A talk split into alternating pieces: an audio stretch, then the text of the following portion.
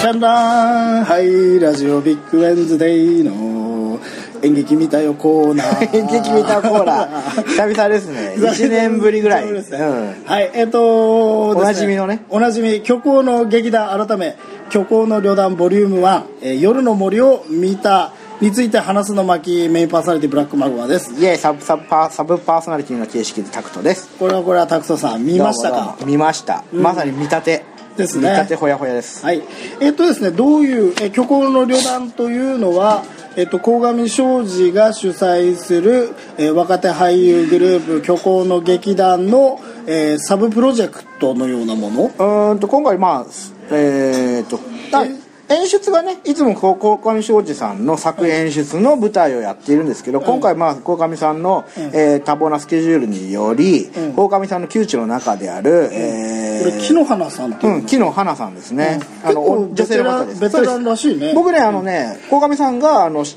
風任せ諸国万有記にこの木の花さんと一緒にこう旅していたのを見たことがあっておーそれ面白かったんですよへーねだからあのすごく仲いい舞台仲間って感じじゃないですかなるほど、じゃあまあその木の花さん作演出の「んえー夜の森」という舞台をそう、えーおなじみ虚構の劇団の面々プラス100円プラスニューフェイス付きでやったと、そうですね、うんえっと舞台は精神病とそうですねあのもうワンワンえいこの場面だけでしたねあのそうですねうんはいはいはい精神、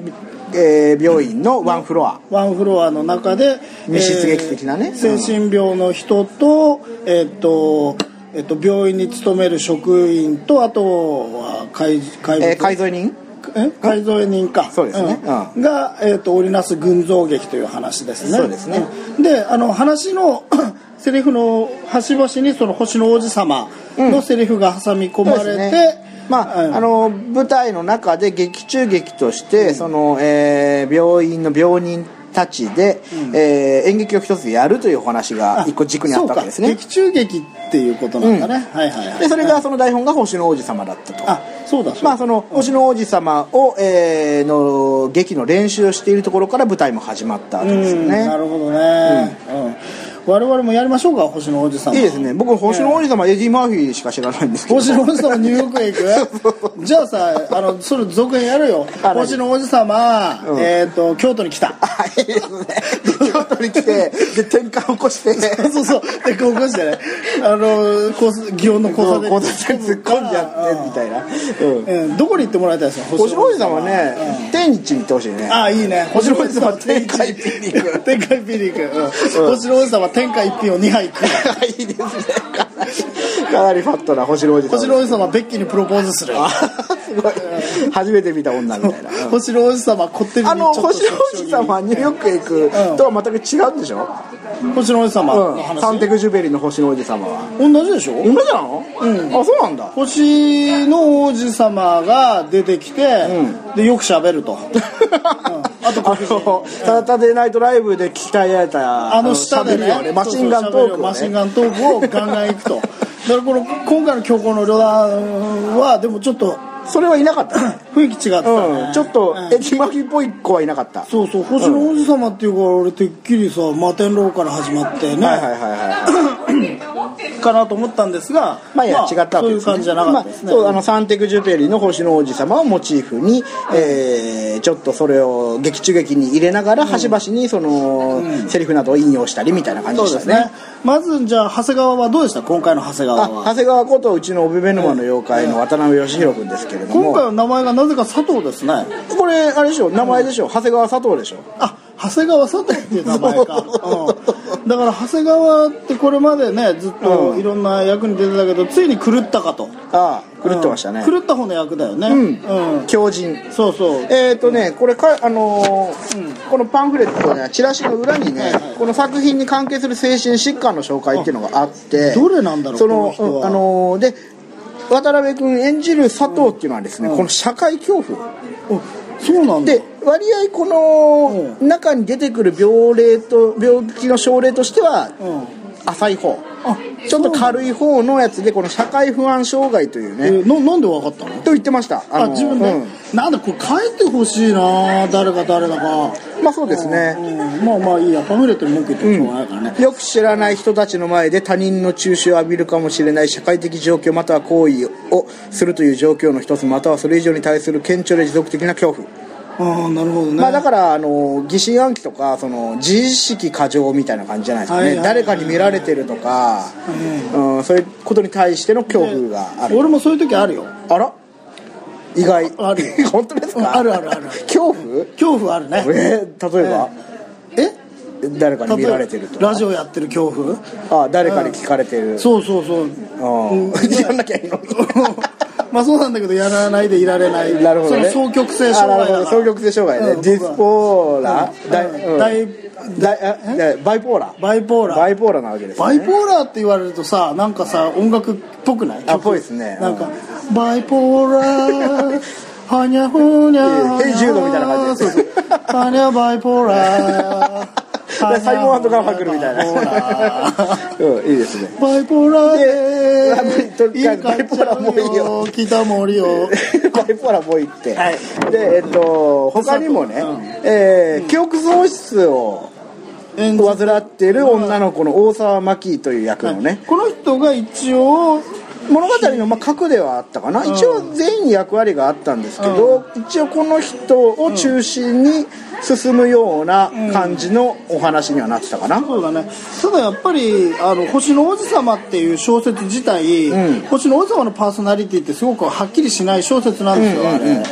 ディ・マーフィーがやってたやつはそうじゃなかったけど、だからそういうところもあってか割とこの何大久保綾乃さん演じるとこの大沢真紀さんのパーソナリティっていうのは、うん記憶喪失なだけに分かりにくかったね、うんそうですねあの、まあ、記憶喪何かの自動車事故にあって記憶喪失になったという以上のことはほとんど語られてなかっそうたねですね一応抑圧された家族っていうあーなるもほのどねの中で育ったっていうのはあるけどね、うんでまああのその妹は健常人ではい優子ってのがいるんだけど、うまあ、これ名前がねやっぱり優しい子って書くぐらいだから、そのお姉ちゃんのことをこう見守ってあげてるんだけど、こいつは結構ボンクラでねそうですね、うんいやあの結局優子は健常者なんだけど、うん結局あれもすごい深い闇というか、まあそうね疾患を患ってる、まあ、疾患っていうよりはできない人、あうん、うぜえやつっていう設定じゃない はいはいはいこれあのかわいそうなんだけど、うんそうでしょあそうですね、ねあの会社にこういうやついたらなんていうか面倒くせえよなってういん、う、だって就職できないんだもんねあそうかそそうそううだそようそうねうんだからなんかまあコンプレックスが強いんだけど、うんでもそれより自分より、まあ、下になってしまった姉の存在が出てきたことで、ちょっと自分が優位になってだってあのできない自分がこう、見てあげる、まあペットじゃないけどそのやっぱり自分の下のものができてその、愛護的なねそうねことをする羽目になったってなこったってとでいうすとよころでねすよねうん、だからこの一応この2人の関係があのメインになってると思うんだけど、うんどうでしたでもこの優子いいいい演技してたじゃないですかあ、ゆうこちゃんはいいですね。やっぱりね、あの今まで、うんあの、まあ、虚構の劇団の役者にはない感じのね。うん、まあ、あの、ちょっとぽちゃっとした感じの、すごくいい非よ常に親しみやすい。うねあの、フォルムの子で。そうだね、うん俺はドストライクだねあ、本当。うちゃんこ。ちゃんこいいよやっぱ、うん、富山いいと思ったうん。セクシーゼクシーやったセね。クシー富う山、んうんまあ演技も良かったですよ、うん、演技良かった。あのーいろいろ抑えた演技も、うん大きい演技もできる感じがありましたね。最後あの「紅の豚」になって戻ってきた よ 宇宙服着てたね。そうそうそう飛べない豚はただの豚だっていう感じで出てきて、あれえそういうふうに思わなかったいや、そこまでは思わなかったけど。思ってね、うん。俺紅の豚だなと思って そうなのうん、白い服着てたんですね、うん、飛行士の役で出てきて、うんあの髪型が面白くなってたからちょっと面白かったけど、うんなんか卑弥呼みたいになっててそうそうそうそうそう、うんでしあたねとはね、うんえっ、と結構やっぱりおたくさん動いてたのはこのヤブっていう役を演じてた小沢道成君ですね化け物ねあの、マグマさんが化け物と呼んではばからないうんそうそうそう彼なんですけれども、小田君もいい演技してましたねなんかやっぱ器用ですね今うま回いですねうん今回泣かされたね結構あ本当ですかまあ小沢君の役はいいわば一番、まあ一番でもないかでもかなりあのこれはなんていう障害になるんですかねうん小沢君は分分裂症乖離性同一性障害いやうん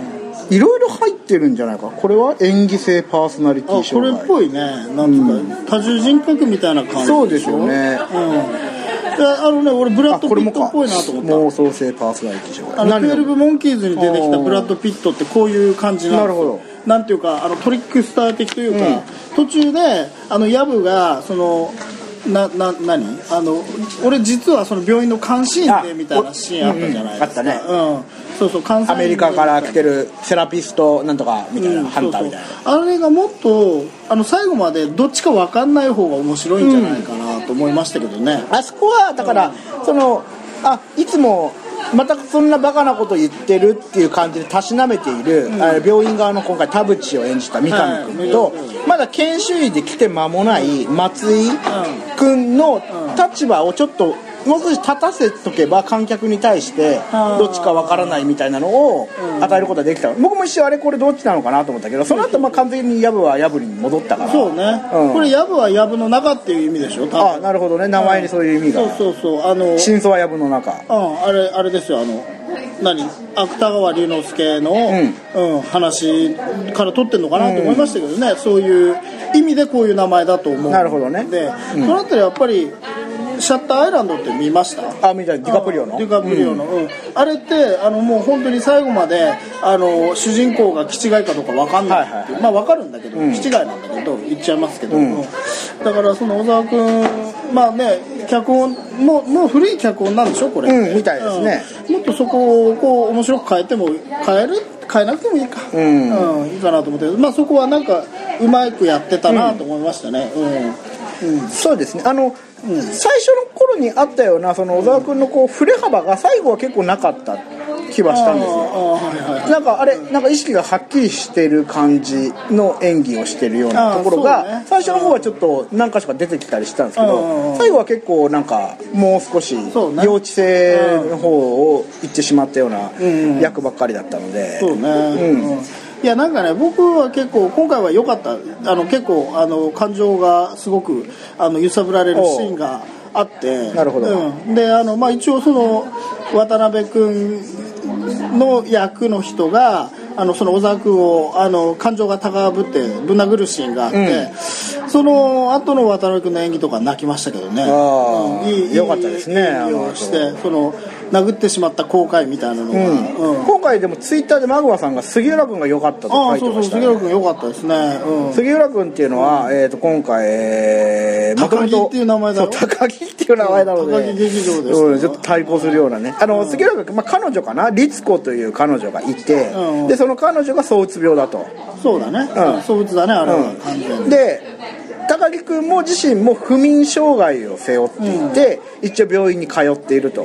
でそれ以外にも実は肺がんだってことがもう劇の中盤で発覚して、でそのまあ肺がんをお隠してる隠してないっていうところがキーになるポイントがあるんですけどっていうところでしたねうんただね、あのーそれってほら設定じゃないですか、うんあの肺がんになってそれに対してちゃんと自分なりにこうあのー折り合いをつけているっていうことはもうこの人ってあの劇の中の役中人物としてはもう機能しかないわけ、うんその本当はこの人の劇ってこの劇の前にあって、自分がそのなんていうのかなその病に対するこん、何その困惑みたいなものを出したところが劇になってたはずだから劇の中ではもうすでに解決してるってことですそもうんねそうそう、このだ人かはらあのななんていうのかなだから今回そのもともと虚構の劇団のお話って一人一人全員がトラウマを持ってて、そのトラウマに対して何らかの解決をしていくっていう過程を見せるのがこれまでの虚構の劇団だったそうですねあとダンスね、うんうんあダンスなかった今回なかったでしょなかったなかったそうそうそうそうだから、そのそういう意味では今回は一応その牧と優子に集約されていくから、だから最後に小沢君とかがそういうこう幼稚性っていうか、うん単純になっちゃっていくのは、あのその牧と優子うねうを立たせるためにそうですねうはんしょうがないかったなとは思うんだけど、そういう意味ではあの僕はもうちょっと一人一人がそうあの立った方が虚構の劇団の良さは出たんじゃないそかうでなすと思いねますね。そうあのーでまたもう2組というかね、高橋夏希ちゃんが演じる佐々木芳恵、はいはいえーが、えーあれは何ですかね可能あれはパニック障害あパニック障害だね。うんそうパニック障害でそれに付き添う旦那のこれ新人の子ですけど伊藤裕樹君が演じる三尾うんこの2人っていうのはだからその高橋夏希が演じてる彼女は多分そのそのパニック障害になってると、で付き添ってるあの旦那の方もだんだん崩れてってそうるでってすいねう過程を書いてんだろうね、うん書いてたでもやっぱこここまあ消化不良というかそうですねんうんあの2人いつもねなんか高橋夏希ちゃんの演じている役は、まあ、この他の舞台もそうですけど、なんかいつもこう消化不良のまま終わっちゃうことがそ多ういんでなすんよだねよね、うん、なんだろうねなんででしょ うね分かんないうんうん、なんかねこの2人はあの今回僕はねいなくて良いと思ったああまあ、あんまりいい言い方じゃないんですが、あのーいやあのねそのね演劇を見てて思うんだけど、いくつか本当にシーンと関意味ないシーンいくつかあったんですよ見てて、あの単純にあのその秋津君がガチャって入ってきて、はいあの特に何の理由とか伏線もなくてちょっと喋ってただ出ていくだけとか、あはあはあそのなんかもしかしたら本当いろいろやりようがあるようなところがあったんじゃないかなっていう感覚はありますね、なんか、うん、だから僕まあねちょっとこんな偉そうなこと言ってもしょうがないんですが、佐々木さんとね佐々木君のところはどうすりゃよかったんだろうなって思いながら見てました、うんうん結構でも長く撮ってましたよあの死ぬ死なないみたいそうなそうところそうはそうそう、うんあんなさ夫婦のさドタバタみたいなさ、どこにも行き着かだってこの佐々木芳恵さんはパニック障害で,、うんでこの旦那が付き添ってたって治るわけないんだから、うんパニック障害が、だからそのなイニシエーションはないわけですよ、なんかその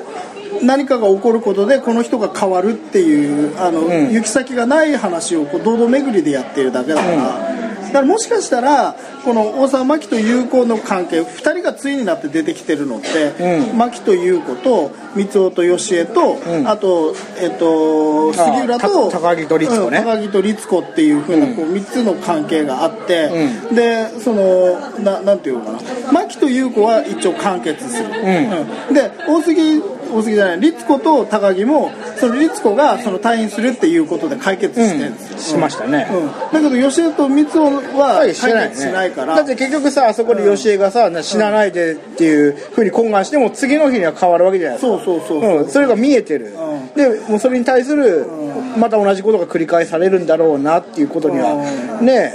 えうーん諦めるしかないっていうだからもしかしたら本当はねあの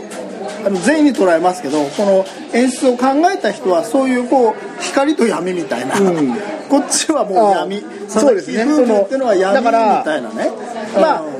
牧と優子の関係っていうのも関係としては光が出てるけど、その牧の症状的な光は出てない、そうそうそうで律子と高木の関係でいくと律子は退院することによって症状的にも光が見えるかもしれない、そうだねってことあるじゃないですかそうそうそうでも吉江と光雄は本当に光が見えない、っそううんていうまあその症状の、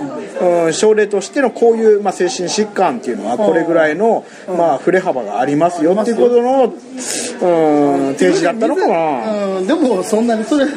の効果的だったかなって思うとまあね、そうでもないうんそれが、それを読み取ることで何もないですかそうらねね、うん頑張って読み取ったっていうところなので、うん分かんないですでけど今回で、えー、医師役の桜井うんや医師の小野川きちゃん、と,、えーえー、と研修医役の松井うん、役の、えー、と秋生さんこれは言ったら客演ですねそうね、うん、でもたあの秋瀬さんと三上君は演技うまかったねどっちもそうですね秋生さんはですねあの、渡辺君が別の「パラドックス定数」っていう、はいはいあの劇団で出てた時に僕見てるんですよ、はいはいあだから見覚えあるなと思って、いう感じでしたね、やっぱ三上君はいいねそうですねやっぱ三上君でもねやっぱ三上君もうまいから、うんその小沢君とは違った感じのその、んえーとかき回し役そのトリックスター的なところがそうそう三上君にも与えられている三上君のねギャグがねよくなってるあ本当ですか、うん、前はほらなんかなんとか仮面とかさあそーの面白くないギャグがあるじはゃいん、あはいはいの鴻上さんの考え るさギャグが面白くなけりゃ、いやだからそのスティーブ・ジョブズが言ってたんですよ、はいはいはいあのツイッターの RT で流れてきたんですよ、その面白いダメな製品はどんなにマーケティングしても売れないっていう、うんうんだからダメなギャグは誰がやってもダメっていうなるほどのねがあって、そのアクターによってのことじゃないってこそとうですねそうそうそうで三上君はやっぱいいもん持ってんなと思いますそういうギャグに関しては、うだからその律子が死ぬみたいな話になった時に、う三上君が出てきただけでその、画面の雰囲気がパッて明るくなったシーンがあって、はいはいはあそことかああなんかそういうあそこに佐々木さんが出てきても何もできないわけじゃん、うんそういうふうなこうなんていうの目線とか動きとか声の張りとかなんかそういうので場をこう支配できる人、うんが支配できるなと思って見てました、そういう意味であのこの劇の中で一番パーソナリティがまあはっきりしたのは田淵そうそうそうかな三上と君その病院での役割というかうんそうそううんその子がちゃんと見えたのはそうかんなねうんこういう先輩いるよね、いわゆるねうん たまにね、うんうんいいいいと思いましたよ、うんだからそ逆に桜井さんはあのー小野川さんね、はいちょっと見えにくかったね、ちうんょっとそうねあの与えられた役もちょっと不安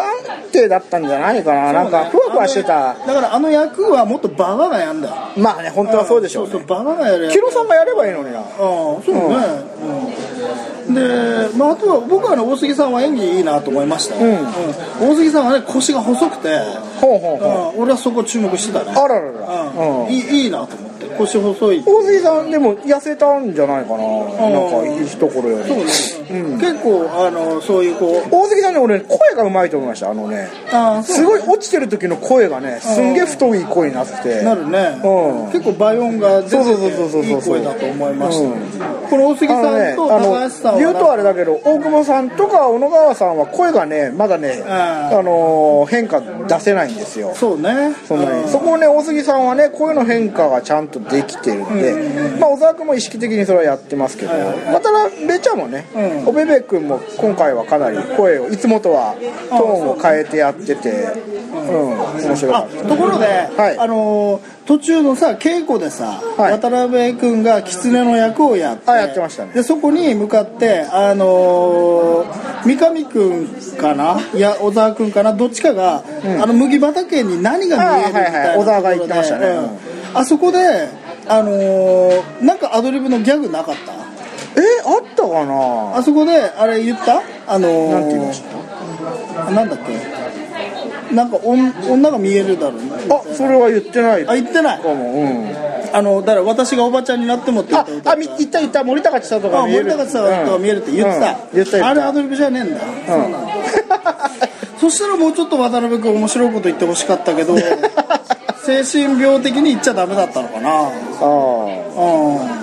ああそこは結構僕は面白かった、えあと何団子三兄弟の歌歌った手伝ってたあ歌ってたもんあそこよくなかったねあれよくないね、うんあれ脈絡がないのと、あのギャグとしてギャグじゃないけどまああの、まあそういうセリフうなんんだろうけ設定どとして完結してない、うん